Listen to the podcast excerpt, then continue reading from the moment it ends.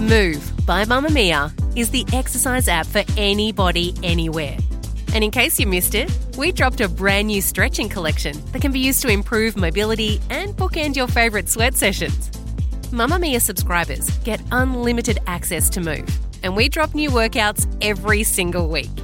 If you're on the hunt for movement that makes you feel good, head to move.mamamia.com.au and use the code MOVE10 to get $10 off a yearly subscription.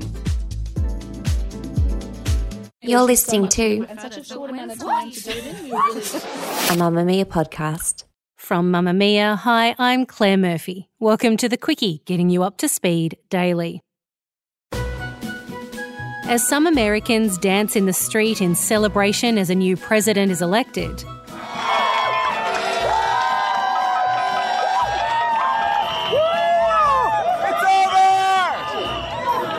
Best day of my life. Best day of the year. Best way to conclude 2020. There are, at the same time, a lot of US citizens bitterly disappointed in the result. This election is being stolen from us. This election is being stolen from the duly elected President of the United States, Donald J. Trump. It is a corrupt, a corrupt system aligned against him and we, his supporters. Today, we speak to three women who stuck with Trump even when it seemed from the outside that his leadership was one of division, untruths, and disrespect. America is in a very different space now compared to this time last week. And it is now my great honor to introduce the President elect of the United States of America, Joe Biden. President elect Joe Biden is already outlining what his first priorities will be when he takes office. Confirming he will rejoin the country to the Paris Agreement, reverse President Trump's decision to withdraw from the World Health Organization, repeal the Muslim country travel ban, and reinstate the Dreamer program, allowing those whose parents brought them into the country illegally as children to stay. Biden has also confirmed he will set up a coronavirus task force to tackle the ever growing COVID 19 crisis that has taken the lives of more than 200,000 US citizens. A team of transition officials have already started working on the implementation of the new agenda, with President elect Biden saying his White House staff will be held to a newly established set of ethical guidelines, and he'll also sign an executive order that says no member of his administration can influence any Justice Department investigations. These promises are a way for the Biden administration to return to the executive order of the past, pre Trump but for many, it was that exact reason they voted for Donald Trump in the first place. Like Republican National Committee woman for Oregon, Chris Barreto. I like his policies. I like his pro life stance. I think that he puts America first and that he understands other countries do that. And I think for the first time in a really long time, he has put the best interests of the U.S. citizens first. And so I just really appreciate them. And as a business owner, I appreciate his understanding tax policies and helping businesses, especially during this COVID crisis. Suni Danforth, the chairwoman of the Oregon Republican Party Finance Committee, had similar reasons. I voted for Donald Trump actually even in 2016. I was an early supporter of him because he is a successful businessman. And I felt that here in America, we needed to break away from the status quo of the politicians that seem to be providing us the same thing. And we needed some change here in America. And I thought that he would give us that change. He exceeded that, actually. He made a lot of promises during his 2016 campaign, and he kept those promises. And he truly has done more for our country and the citizens of the United States truly working on their behalf and for them. As did US expat Lauren Ell, who sent her vote in from Sweden. For this election, what was more of an issue for me was generally just law and order. Uh, there's been a lot of chaos throughout the United States for the last few years, rioting that's happened, a lot of looting, and just a different side of America I've never seen before. And I think that this election that was more important to me was law and order, as well as reopening the economy since the coronavirus has been devastating to the US economy. If there is one thing this election has shown us, it's that it's not that big blue wave of change that so many predicted. But instead, it revealed a clearly divided nation, who on one side are dancing in the streets and crying in relief. Well, it's easier to be a parent this morning. It's easier to be a dad. It's easier to tell your kids character matters. Telling the truth matters. Being a good person matters. And on the other, there are those who are dedicated to Trumpism and who truly believe that their president has been robbed.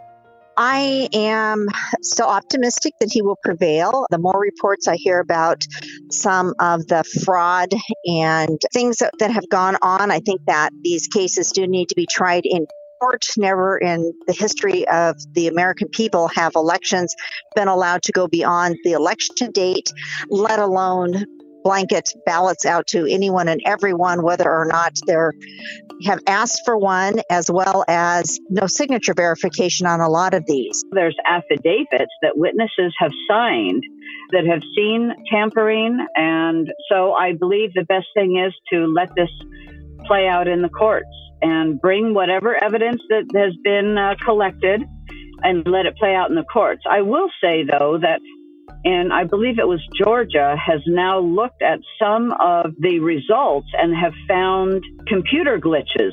And now those votes have gone from Biden to Trump. Something to the tune of 6,000, I, I believe is the number. I could be wrong on that. So now, because of that, I guess all of the counties are using that same software. So, you know, it just needs to be taken a look at. There are a lot of these claims getting around about the election being fraudulent. So we asked a former federal prosecutor who worked as part of the Watergate prosecution team and now partner in his own law firm specialising in responses to government prosecutions and investigations, Nick Ackerman, to respond. Nick, let's run through what our Republican guests have said here today, starting with the claim that allowing this election to go on past the election date is actually unlawful. Is that true? First of all, with Pennsylvania, the Republicans were asked to permit the absentee ballots to be counted prior to the actual election day as they came in. They purposely decided not to do that. So that claim in itself is absolutely absurd and it's completely disingenuous. They also claimed that blanket ballots were sent out to anyone and everyone, even if they didn't ask for them, which they believe is fraudulent. In certain states, like Nevada, that was done. In other states, voting by mail has been traditional, such as Colorado. That is done to everybody. There is nothing wrong with that. There's nothing fraudulent about it. There are claims that on a lot of ballots, no signature verification was done. Some states require signature verification, others don't. Some states have actually been putting it through machines to double check the signatures. There is no proof anywhere that anybody has submitted a false ballot with somebody else's signature. They're just making this up. They're sore losers and they're trying to find anything they can to try and cast doubt on the election.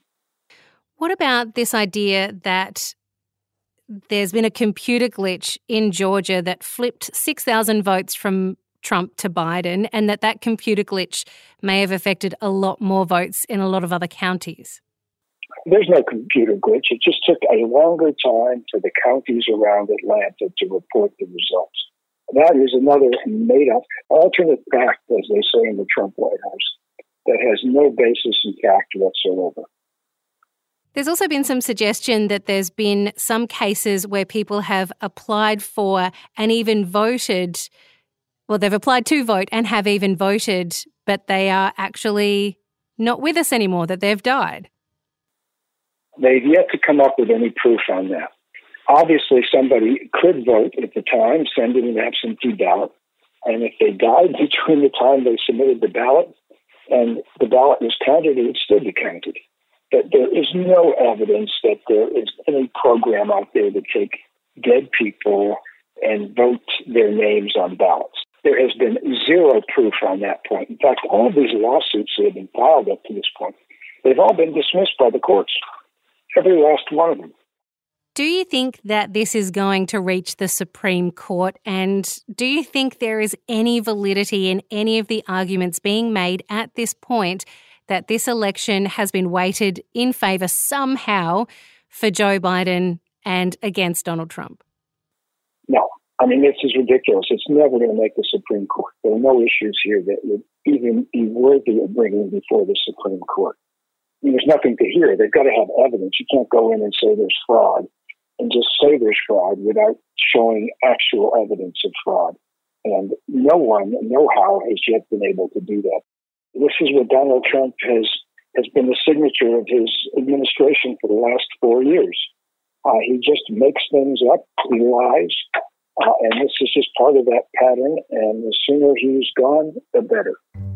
It seems that despite the things we've seen the president do, like mocking people with a disability, disrespecting members of the military, hiring his own children for jobs out of their expertise, accusing the Bidens of criminal activity without any real evidence, being accused by many women of sexual assault, and the list goes on, his supporters aren't so much worried about the man himself, but of what he's been able to achieve and don't believe that he is responsible for any of the unrest or division America is currently experiencing.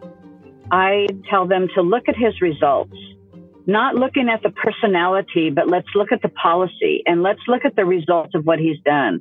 And while I don't agree with him on several things and maybe some comments, but I certainly agree with the results of his presidency. Started off as these protests, Women's March, and so forth. And then it's just progressed into these violent outbreaks across the country. And I see Democrats as really promoting it. Kamala Harris has not condemned it.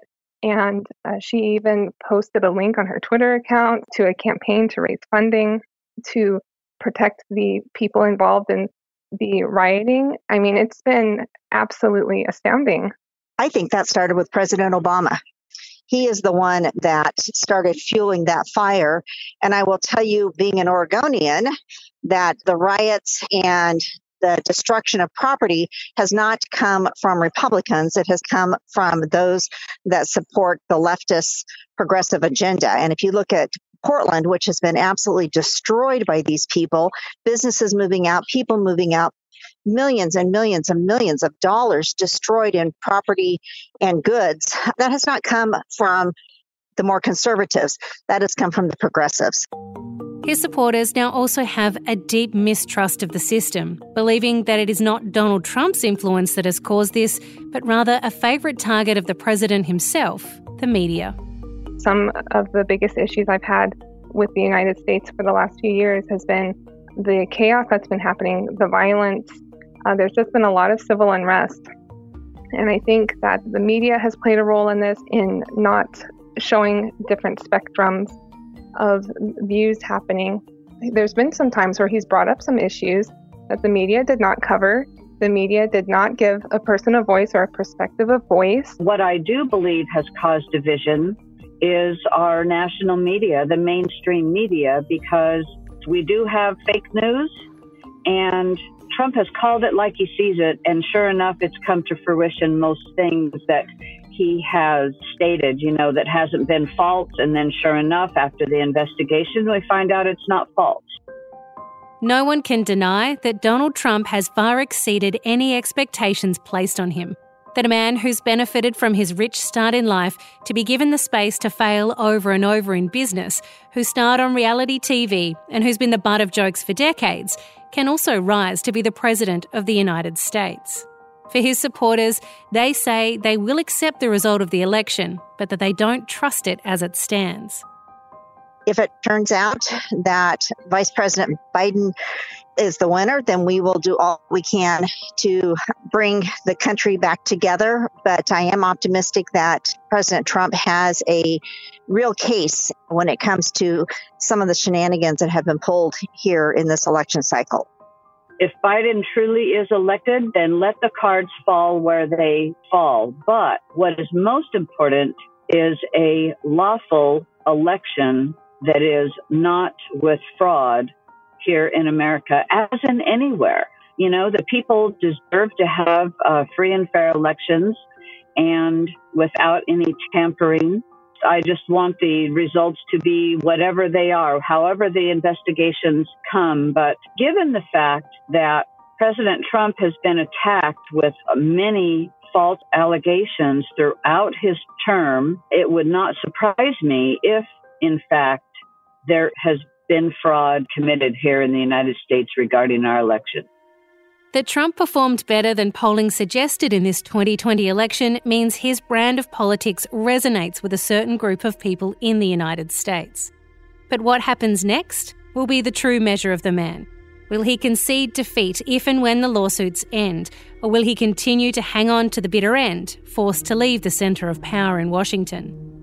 One thing many believe is that he will be back. His former Chief of Staff, Mick Mulvaney, told the Institute of International and European Affairs that his former boss doesn't like to lose, and he'll be back to run again. After this election is over, who is the leading Republican candidate for 2024? And I think now folks are starting to realize wait a second, if Donald Trump loses, he might be the guy. And I'm telling you, absolutely. I would absolutely uh, expect the, the president to stay involved in politics and would absolutely put him on the short list of people who are likely to run in 2024. He doesn't like losing. And if he does, many of his supporters will be there waiting to vote for him again. Oh, I would. I would absolutely. I like what he, the way that he's moved our country and the jobs that he has created. The reason he got elected the first time is because the American people were hungry for honest change.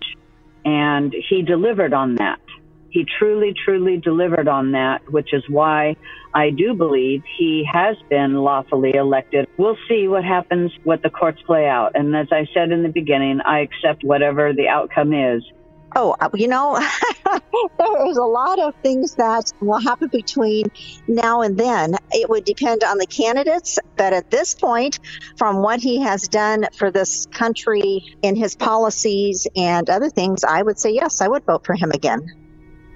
That's the Quicky for today. This episode was produced by myself, Claire Murphy, with audio production by Ian Camilleri and guest booking by Mel Sauer.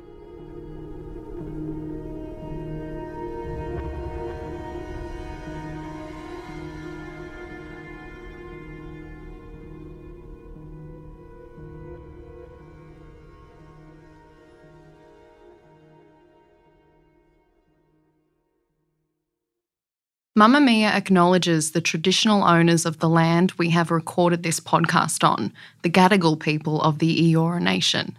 We pay our respects to their elders, past and present, and extend that respect to all Aboriginal and Torres Strait Islander cultures.